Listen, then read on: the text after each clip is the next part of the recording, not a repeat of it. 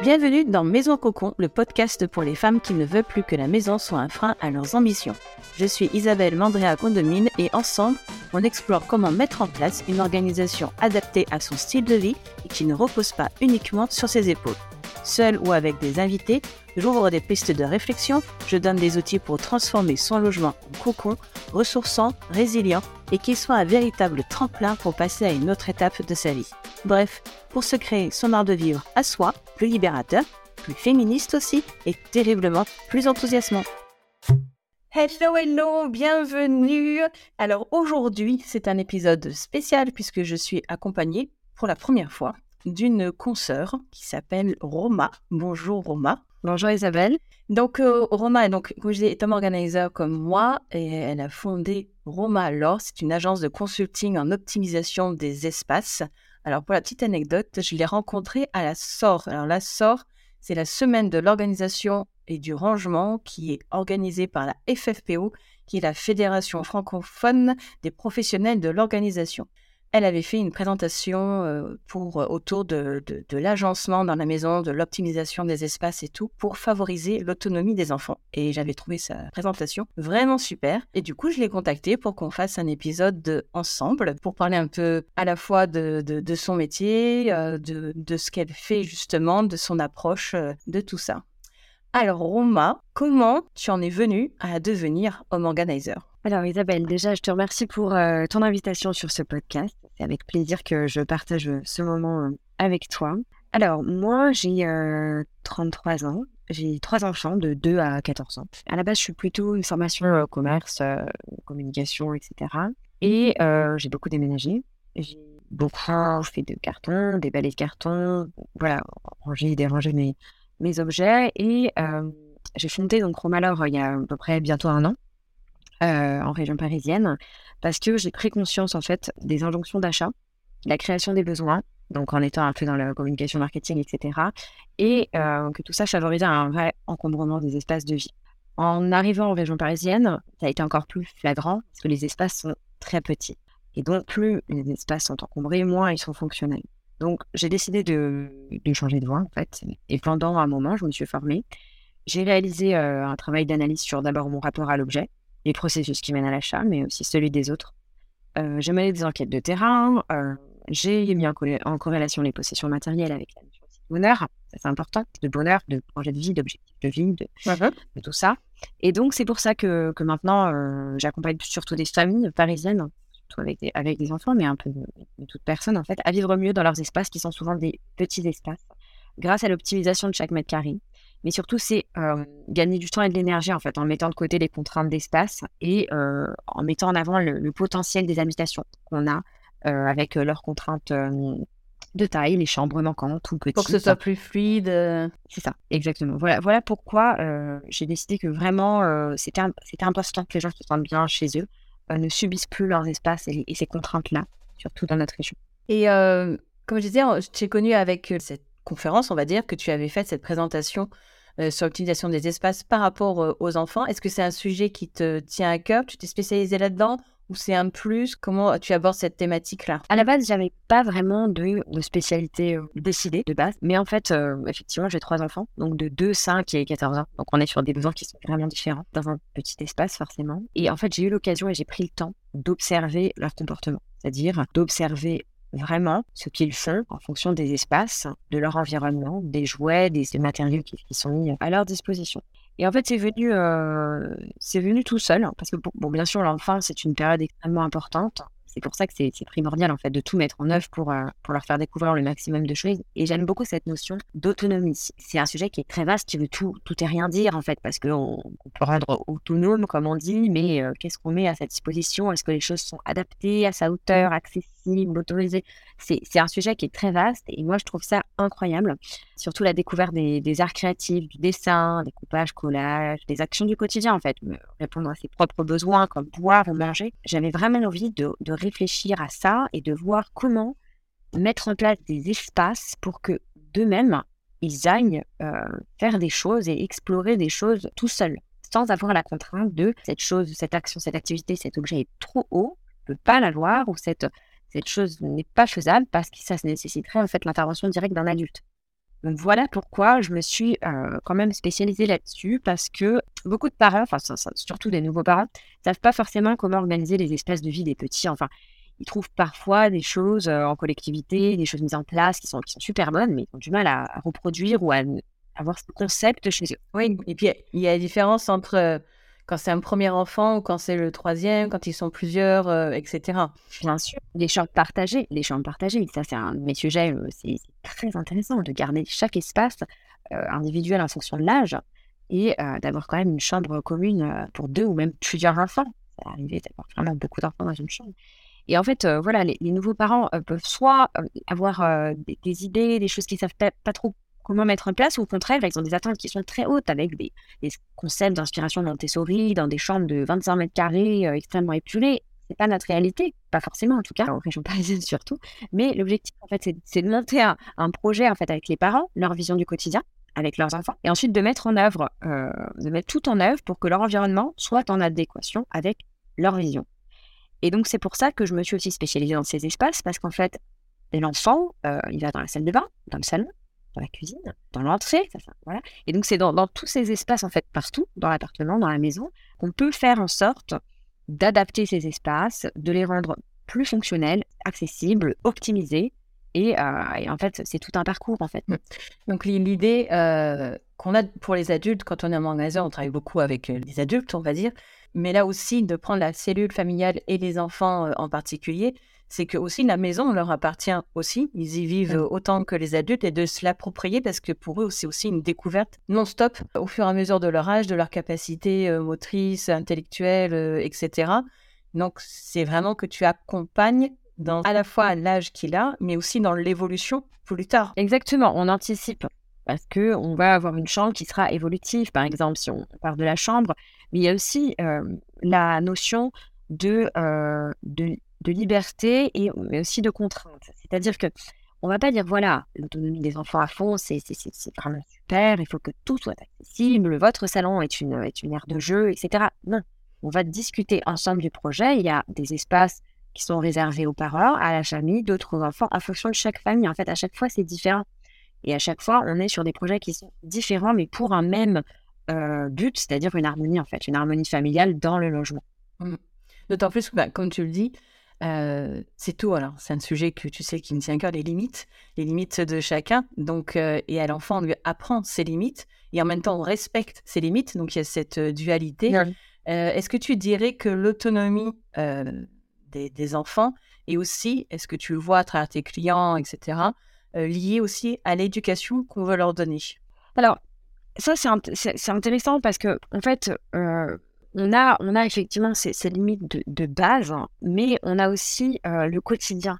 Et il y a des choses qui ne sont pas possibles au quotidien, même si on voulait. C'est-à-dire que euh, souvent, j'ai des parents qui veulent euh, vraiment de, l'autonomie dans, disons, les loisirs créatifs de leurs mmh enfants, mais, en fait, c'est pas possible dans le sens où mettre de la peinture à disposition d'un enfant de 18 mois au quotidien, c'est beau sur le papier, mais c'est compliqué. Euh, de faire ça. Donc, on trouve des, solutions, en fait, avec des différentes, euh, différentes étapes, différentes zones, avec, euh, par exemple, là, dans, je prends le, thème des sujets des loisirs créatifs, mais du coup, on a une zone autonome pour les enfants. Alors, par exemple, ce sera des couleurs ou ce sera des choses comme ça qui sont vraiment un peu safe pour que l'enfant puisse y aller tout seul et sans se faire mal et sans, sans avoir voilà, sans qu'il y ait de soucis. Et on a aussi une zone qui est plus encadré, mais qui est accessible, c'est-à-dire que l'enfant peut euh, exprimer l'envie de faire cette activité, qui nécessitera ensuite l'installation de, l'adulte, oui, mais c'est quelque chose qui, on va dire, semi-encadré.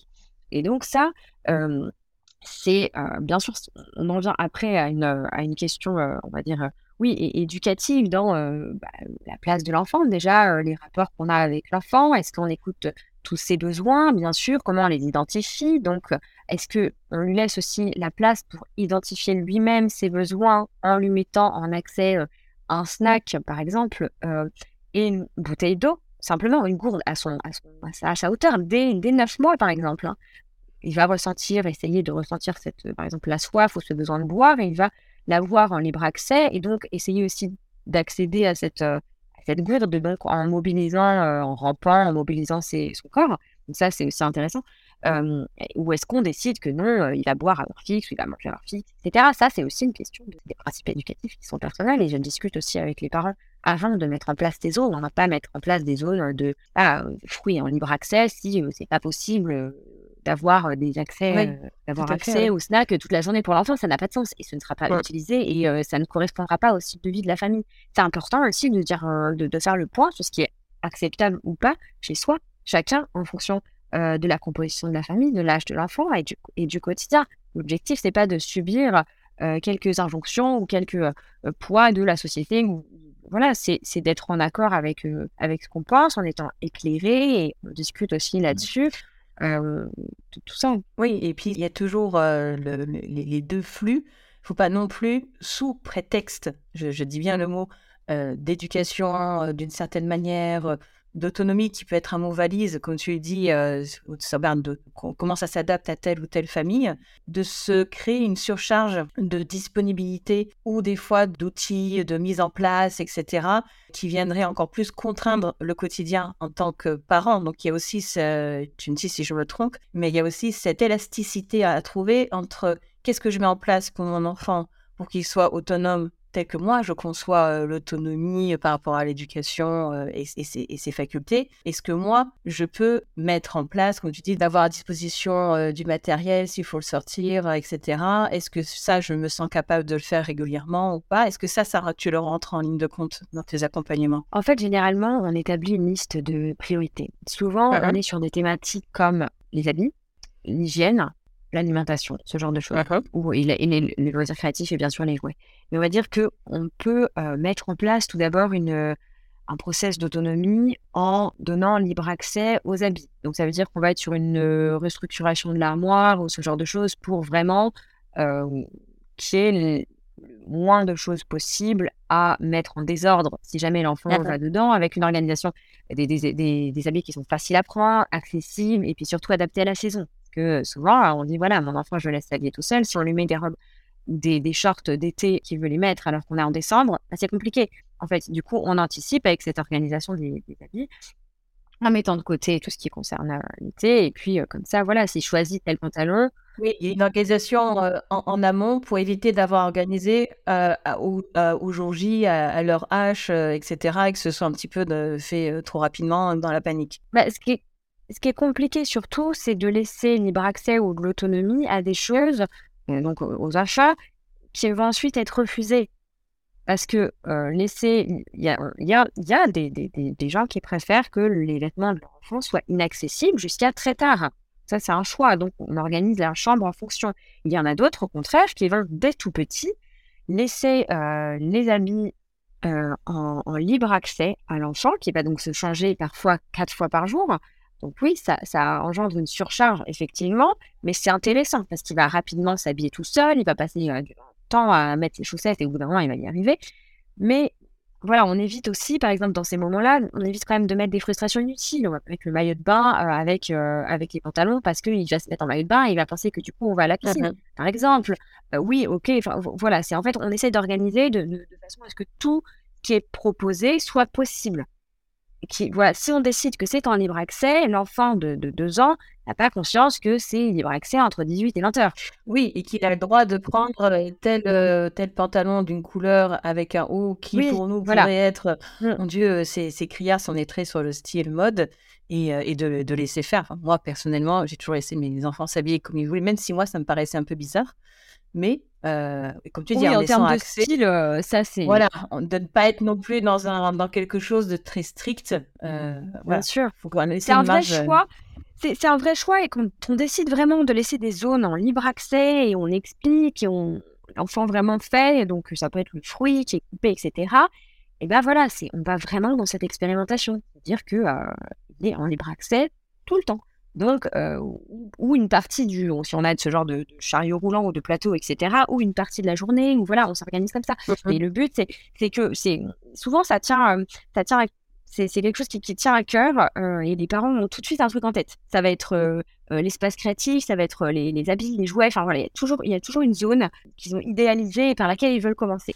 Ensuite, on analyse le temps que ça prend, comment on peut l'améliorer, etc. Et puis, et puis on voit. Mais, mais bien sûr, tout ça, ça, ça s'inscrit dans un dans un quotidien qu'il faut pas qu'il faut pas surcharger. le but, c'est de, de gagner du temps, d'être plus efficace et, et tout ça, tout en rendant l'enfant, bien sûr, autonome. Mais c'est pas de passer trois heures par jour à, à ranger. Non, voilà, on est bien d'accord. Est-ce que tu aurais trois, peut-être deux ou peut-être plus, hein, mais qui pour toi seraient les trois conseils les plus importants pour les parents de, de jeunes enfants? Parce que tu mets quelle tranche d'âge à, peu près euh, dans, cet accompagnement-là euh, spécifique? Est-ce que c'est euh, jusqu'à 18 ans? C'est Alors, généralement, on est, ça commence plutôt à 9 mois. C'est plutôt à 9 mois que les parents ils commencent un peu à paniquer. Ouh là là, ils commencent à ramper partout, ils touchent à tout. J'ai pas du tout adapté ma maison à l'enfant. C'est un peu ça. Avant, ça va. Il bouge, il bouge pas. Il roule un peu parfois, mais avant, ça va. Mais généralement, 9 mois, le, vraiment 18 mois, ça c'est rare le truc aussi. Euh, donc, je dirais à partir de, en fait, ça peut être à la naissance. Bon, c'est un autre type d'accompagnement avant la naissance euh, pour préparer l'arrivée de l'enfant, etc. Mais on va dire pour cette autonomie, cette phase d'autonomie, ça commence plutôt vers 9-12 mois. Et puis, bien sûr, ça va jusqu'à. Euh, ça n'arrête pas, en fait. Hein. Donc, voilà. Hein. Oui, je confirme. Tu, tu, en as un de 14 ans, j'en ai un de 17.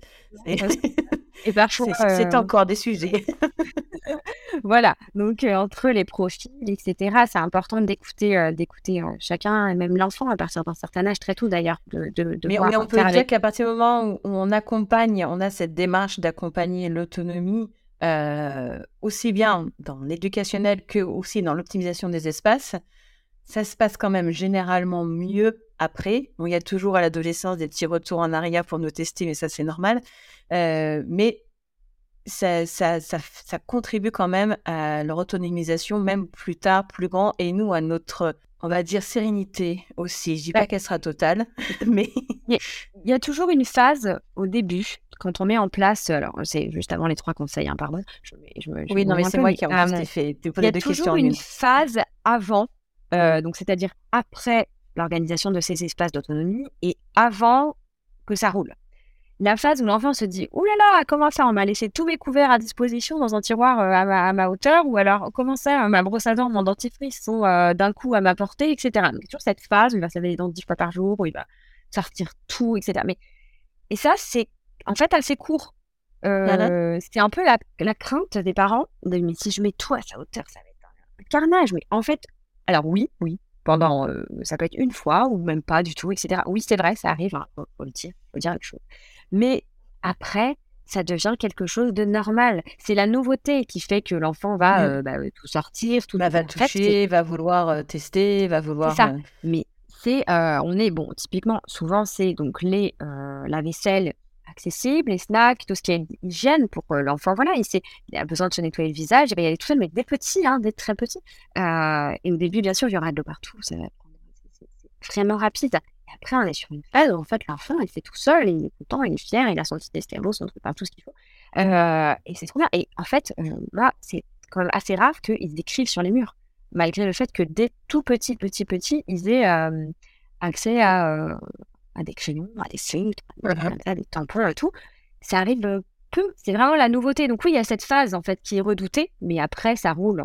Ils sont habitués à voir et à, apprendre. Ils sont fiers aussi de, savoir se responsabiliser parce que euh, sur le mur, parce que ce genre sont écrits sur la feuille, etc.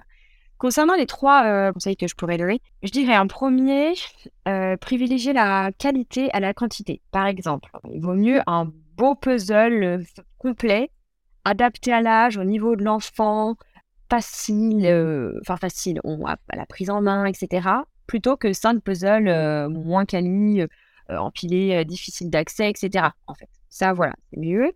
Ensuite, je dirais, c'est important de prendre le temps, de faire le point sur ses besoins et sur son mode de vie, en fait. L'objectif, c'est d'éviter euh, les achats inutiles, impulsifs, c'est-à-dire on regarde, en fait, ce qu'on a, on fait le point régulièrement. Bon, souvent, lors d'arrivée d'un bébé, enfin, surtout du premier, on a envie de, de tout acheter, tout ce qu'on a voulu acheter en attendant enfin, des années avant, en se disant. Non seulement soi, mais des fois l'entourage aussi.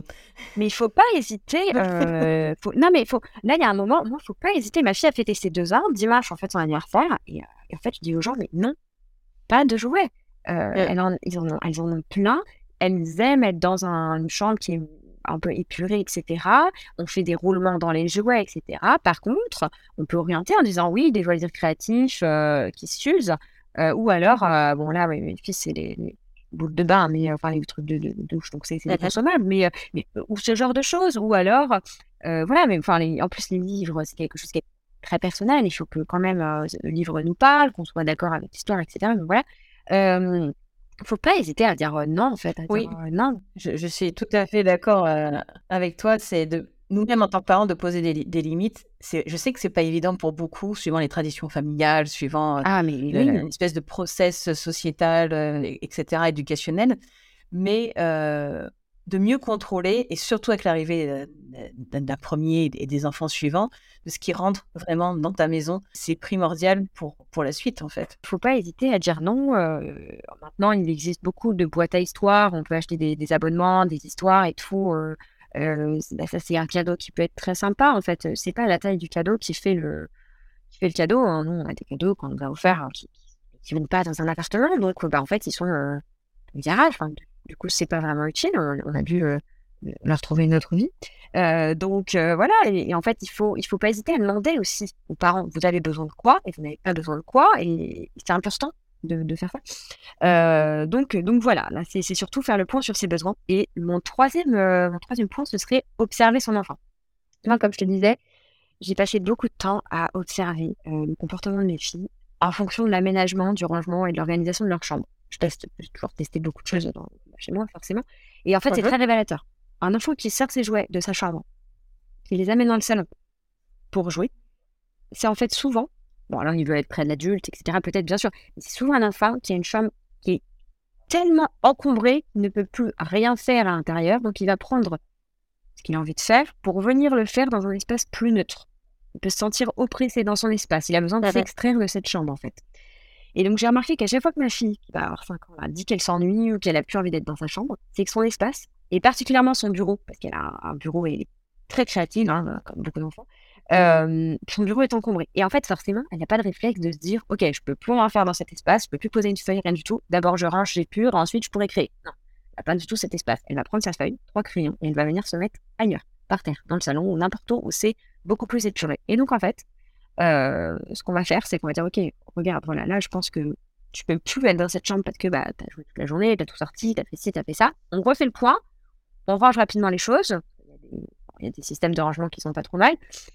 Et tout de suite, et eh ben, ça y est, elle a retrouvé un espace épuré et elle est bien chez elle. Et en fait, c'est comme dans toutes les missions, je dirais, de euh, d'optimisation d'espace chez les particuliers, chez les professionnels pour, travailler sur elle-même, mais chez les particuliers, en fait, à partir du moment où on se sent, on se sent bien chez soi, en accord avec ce qu'on imagine, bah, on ne suit plus l'espace et on est, euh, et on est bien. Et bah, c'est pareil, et les enfants, ils sont petits, ils n'ont pas du tout cette, ce réflexe de dire, oh là là, je vais d'abord ranger ce bureau avant de me remettre sur un nouveau projet. Non, là, c'est juste, oh là là, je quitte cet endroit, je ferme la porte et je veux plus voir. Et en fait, on ne sait pas, on leur dit, mais si, regarde ta chambre, tu as plein de choses et tout. Peut-être que tu as trop de choses, en fait, justement. Et c'est ça qui te, qui te bloque.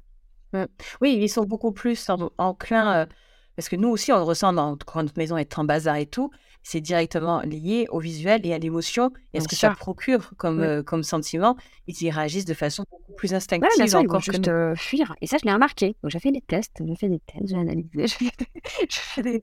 avec mes filles et, c'est vraiment, et c'est vraiment, et c'est vraiment révélateur. De, on, est testé hein, d'enlever 50% des jouets en n'en laissant que quelques-uns. Et en fait, tout de suite, ils deviennent. Euh, ils sont mis en valeur, en fait. Mais c'est comme partout. C'est comme dans une vitrine, c'est comme dans ce genre de choses. Il ne faut pas hésiter à mettre dans des bacs et à te faire tourner les jouets au fil des mois. Et puis, on... souvent, j'entends euh, Non, mais si j'enlève ce puzzle, euh, c'est pas possible. Elle en a besoin pour son développement. Oui, mais elle ne l'utilise jamais. Donc, on va le mettre de côté et puis on va le faire réapparaître plus tard. Il aura l'air nouveau et il va susciter plus d'intérêt. Et, donc, euh, et donc, voilà, vous faire tourner les objets qui ont le même. Euh, euh, pas, c'est pas le même principe, mais par exemple, chez nous, il n'y a jamais des Playmobil, des Lego et des figurines en même temps, enfin, en tout cas, qui ont la même. qui, vont, qui vont avoir des espaces. la même fonction, la même fonction qui ont le et, pareil pour les puzzles, les jeux de société, des choses comme ça, ça tourne. Et c'est super important. Enfin, une chambre de 8 mètres carrés à deux, on peut dire que c'est non, non, non, mais c'est souvent, de toute façon, c'est un conseil qu'on donne souvent effectivement, cette rotation euh, des jouets ou des livres ou des choses comme ça, euh, c'est important. Parce qu'en plus, il y a ce truc, euh, de la nouveauté. C'est comme nous, quand on a fait quand on est, tu as dû le voir, en séance de désencombrement, on retrouve des, des, cartons ou des trucs fermés. mais j'avais ça. Oh. Même quand on fait tourner nos, nos vêtements sur des saisons, il y a un côté un petit peu surprise de, et nouveauté. oui, c'est ça, oh, la, nouveauté. alors, etc. C'est un peu le même principe. Ça, demande une organisation et surtout une phase d'étiquetage qui est, qui est importante pour pas les oublier, pour pas les racheter. Ça, ça arrive parfois quand c'est mal étiqueté ou mal rangé, on rachète un truc qu'on avait déjà. Et bon, c'est pas le but, hein. mais, mais oui, sera important d'aller voir la logistique en fait derrière euh, toute, euh, toute, cette chambre. C'est-à-dire qu'on est sur des espaces qui sont optimisés, épurés, euh, mis en adéquation avec l'autonomie qu'on veut donner et, la façon dont on veut le faire. Mais derrière, il y a une logistique quand même euh, qui fait que, que, ça tourne et que, et que ça va et que c'est ça, ça, se passe bien. Mmh. Et quand on part dans un effet domino, oui, on a rangé là, mais en fait, c'est bordel ailleurs, etc. Et ça, ça, ça fait une espèce d'effet domino qu'on a du mal à, à supporter. Imaginons, je suis une maman de jeunes enfants. Euh, pour te contacter, comment ça fonctionne, comment tu, est-ce que tu as un process d'accompagnement, comment tu, tu, gères avec les gens? Alors souvent, euh, le contact se fait par, euh, par les réseaux sociaux, on va dire par Instagram ou directement bouche à oreille dans, le, dans le coin la première chose qu'on fait, on mettra tes, tes, liens dans les notes de l'épisode. La première chose qu'on fait, c'est vrai qu'on généralement ça passe par un, appel, une petite conversation rapide pour voir voilà quels sont, quels sont les, besoins et puis on fait rapidement une évaluation des, des, besoins à domicile. Ça, c'est quelque chose qui prend environ une heure, un peu autour d'une heure. on fait le, le point sur, bah, sur les projets, le, tout le tour, hein, même la cave souvent. Euh, tout le temps d'ailleurs.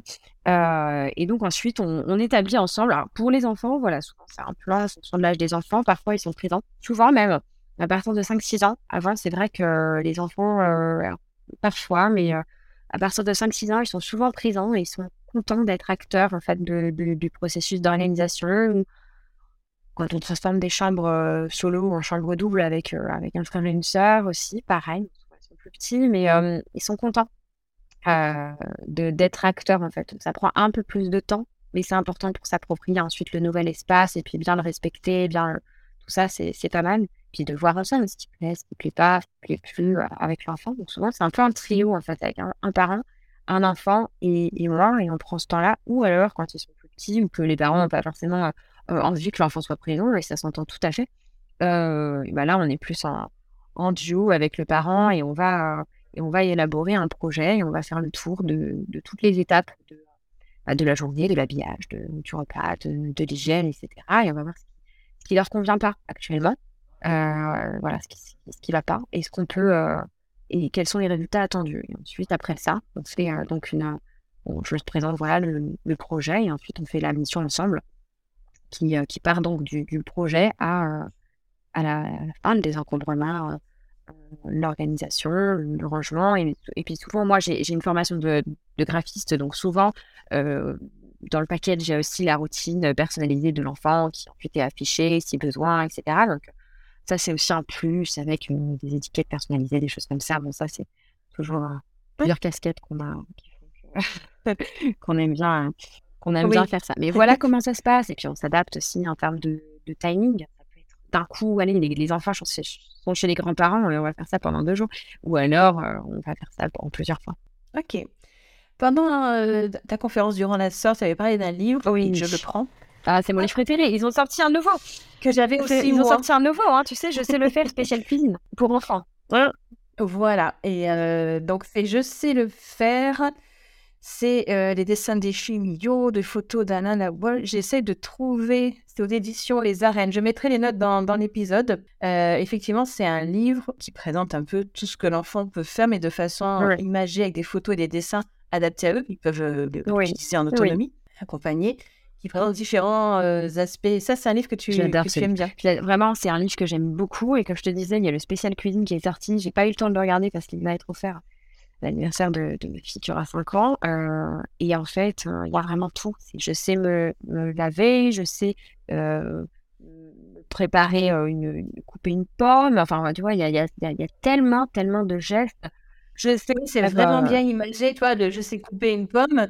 ça fait vraiment les photos étape par étape de, comment on l'appelle, comment on la coupe, etc. il peut vraiment faire un suivi pas à pas. Donc, c'est je sais le faire, mille gestes pour devenir plus autonome. De la maternelle oui, dans les faits, alors oui, de la maternelle, oui. Alors avant, on va regarder les images, mais après, pour les enfants un peu avec des besoins particuliers, qui ont des petits problèmes de, motricité, de motricité fine, etc., c'est des livres même pour après, qui sont plus tard, même pour les plus grands, qui sont très intéressants. Et, et c'est bien expliqué, les photos sont, bien, et c'est un livre que j'aime beaucoup, que j'offre beaucoup d'ailleurs. J'ai dû l'acheter Donc, et ah je suis d'accord. Il fait partie des, des, bibles dans, dans, les accompagnements. et l'enfant le sert souvent. L'enfant le sert souvent parce qu'il y a une étape, euh, il, y a une, il, y a une, partie école, euh, des informations sur les nombres, enfin voilà, plein de trucs comme ça. C'est très joli. Oui, pour faire du vélo dans la rue, euh, etc. Comment voilà. il, est, il est vraiment chouette.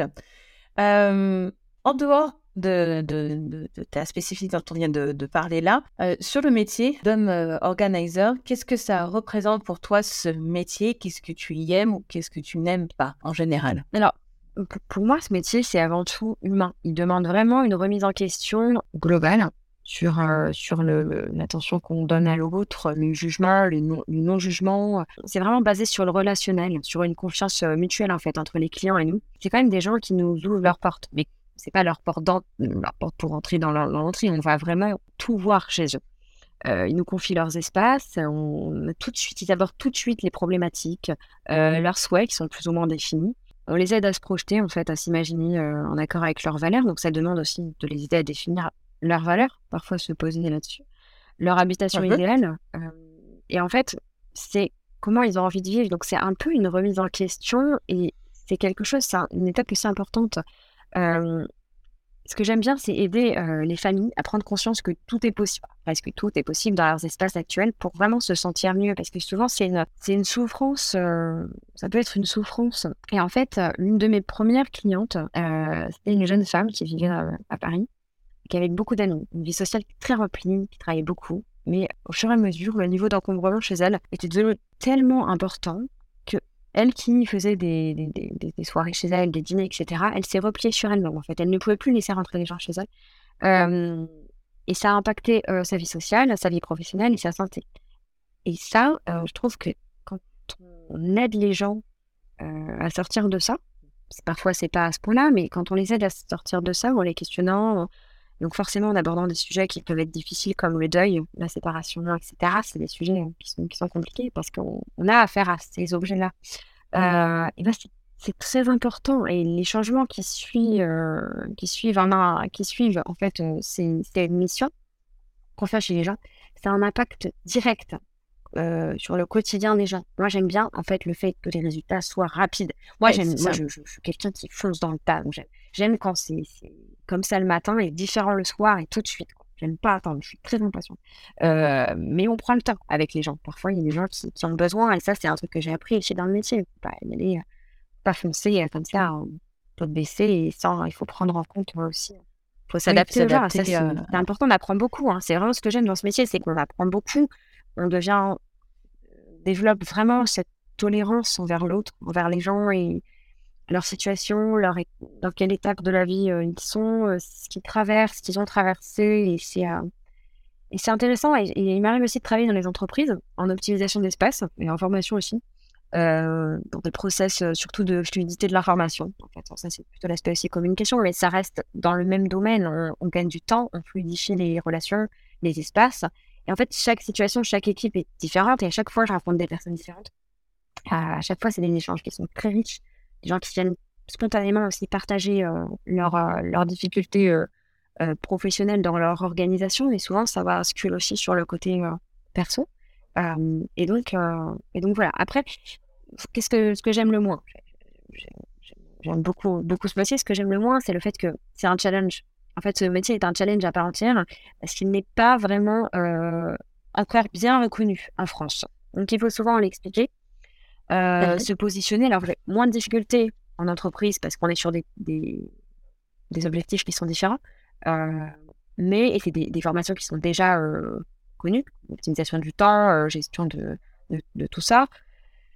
Mais chez les particuliers, il faut aussi le fait de prendre conscience qu'on a besoin de quelqu'un pour mettre des choses en place, optimiser ses espaces et repenser sa façon de, vivre, c'est quelque chose qui n'est pas encore banalisé. Non, c'est pas c'est pas un réflexe. Comme tu dis dans les entreprises. Beaucoup plus. On a, oui, parce qu'on parle de mmh. productivité, on, attend un résultat mmh, assez mmh. précis, on va dire. Alors que là, on, bah, on touche à l'intime, à la vie, et, et puis il y a presque un peu cette idée de ben ça on devrait savoir le faire. Bien sûr, mais c'est comme un coach sportif. Maintenant, ça ne choque plus personne d'avoir un coach. C'est un peu pareil. Et dans les entreprises, souvent, en fonction des, des, thématiques, des sujets que j'aborde dans les présentations, à la fin, on me dit Ah, c'est génial, il faudrait faire ça chez moi. Bah oui, mais en fait, ça existe. Donc, voilà, tu peux faire ça. Une bonne réflexion. Ouais, oui, c'est ça. Et, et c'est vrai que ça, c'est intéressant parce que les gens, les gens se disent Mais qu'est-ce que tu fais, en fait, vraiment, globalement? En fait, ça dépend des gens, mais c'est vrai qu'on est surtout sur des notions d'espace, on est surtout sur des... Il y a des gens, il faut, leur, il faut leur parler d'argent, clairement, en disant, voilà, tu loues un box 100, 150 euros par mois en région parisienne parce qu'il te manque une pièce à Paris. En fait, tu peux faire autrement. C'est-à-dire que tu peux revoir ta façon de vivre, ton niveau d'encombrement et ce que tu possèdes pour en fait rendre ce box. Donc, c'est un bon investissement. Il y a des gens, ça va être comme ça, d'autres, ça va être en termes de temps. Ça va être... Et c'est et en fait, c'est ça qui est riche, c'est ça qui est intéressant. Et si tu avais une baguette magique? Tous ceux qui me suivent savent que j'aime bien le domaine de la magie. Mais si tu avais une baguette magique, qu'est-ce que tu aimerais pouvoir faire à travers ton, ton métier euh, d'homme organizer? Alors, moi, j'aimerais vraiment que chacun puisse se libérer du poids des choses. Enfin, surtout du sentiment de culpabilité. C'est-à-dire que souvent, on a un sentiment de culpabilité qui est très élevé. Quand il s'agit d'approcher des, des objets qui, qui appartenaient à, à, une personne proche qui peut être décédée ou euh, ou un cadeau de quelqu'un ou euh, quelque chose qu'on a acheté euh, très cher dans le but de, de faire, euh, voilà, de, démarrer quelque chose qui finalement s'est pas fait, une résolution qu'on a prise, etc. La culpabilité est énorme en fait. On, se force, les gens se forcent parfois à garder des choses en pensant que s'ils s'en séparent, ils trahissent la personne, ils se trahissent eux-mêmes, ils sont, ils, ils sont pas capables de tenir une, résolution ou d'aller vers des projets. Donc c'est très profond en fait. Euh, un objet peut vraiment dire beaucoup. Et donc j'aimerais vraiment que, que, voilà, ce sentiment de culpabilité euh, puisse disparaître parce que, parce que ça, libérerait, ça libère beaucoup de... Et c'est ce qu'on fait hein, au quotidien, mais euh, parfois il est très, très lourd à porter. Oui, c'est un peu le, pendant de notre métier, mais effectivement, si on pouvait agir de façon plus large, suite sur plein de gens, ce serait, ce serait top. Et pour finir, J'aurais une dernière petite question pour toi, si tu permets. Pour toi, une maison cocon, ça représente quoi? Qu'est-ce que ce serait pour toi? Alors pour moi, c'est un espace euh, dans lequel on se sent en sécurité. Une maison, un appartement ou un lieu de vie, en tout cas, qu'on a envie de retrouver euh, le soir, le week-end, en fait, tout le temps. C'est un espèce de, de havre de paix qui, qu'on ne subit pas. On n'a pas envie de fuir. Pour moi, c'est vraiment ça. C'est une question de, de, se sentir euh, on sent qu'il est que cet endroit est vraiment en harmonie avec avec ce qu'on imagine de la vie, avec, ce qu'on imagine du, quotidien, parce que c'est vraiment dans cet espace, la maison chez, chez nous, qu'on passe le plus de temps. Et pour moi, c'est voilà un endroit paisible. Merci pour ce retour, merci pour cet échange. Merci. je mets tous les liens pour si vous souhaitez travailler ou voir un peu l'univers de Roma dans les notes de l'épisode. Et je vous dis à la semaine prochaine pour une autre thématique ou une autre rencontre, qui sait. À très vite si tu entends ce message, c'est que tu as écouté cet épisode jusqu'au bout. Et pour ça, un grand merci du fond du cœur. Il ne te reste plus qu'à le partager autour de toi. Si tu souhaites me poser des questions sur le sujet ou simplement suivre mes projets, je t'invite à me rejoindre sur Instagram et LinkedIn. Les liens sont dans les notes de l'épisode. J'y répondrai avec grand plaisir. N'hésite pas également à me dire quel sujet tu aimerais que j'aborde dans les prochains épisodes.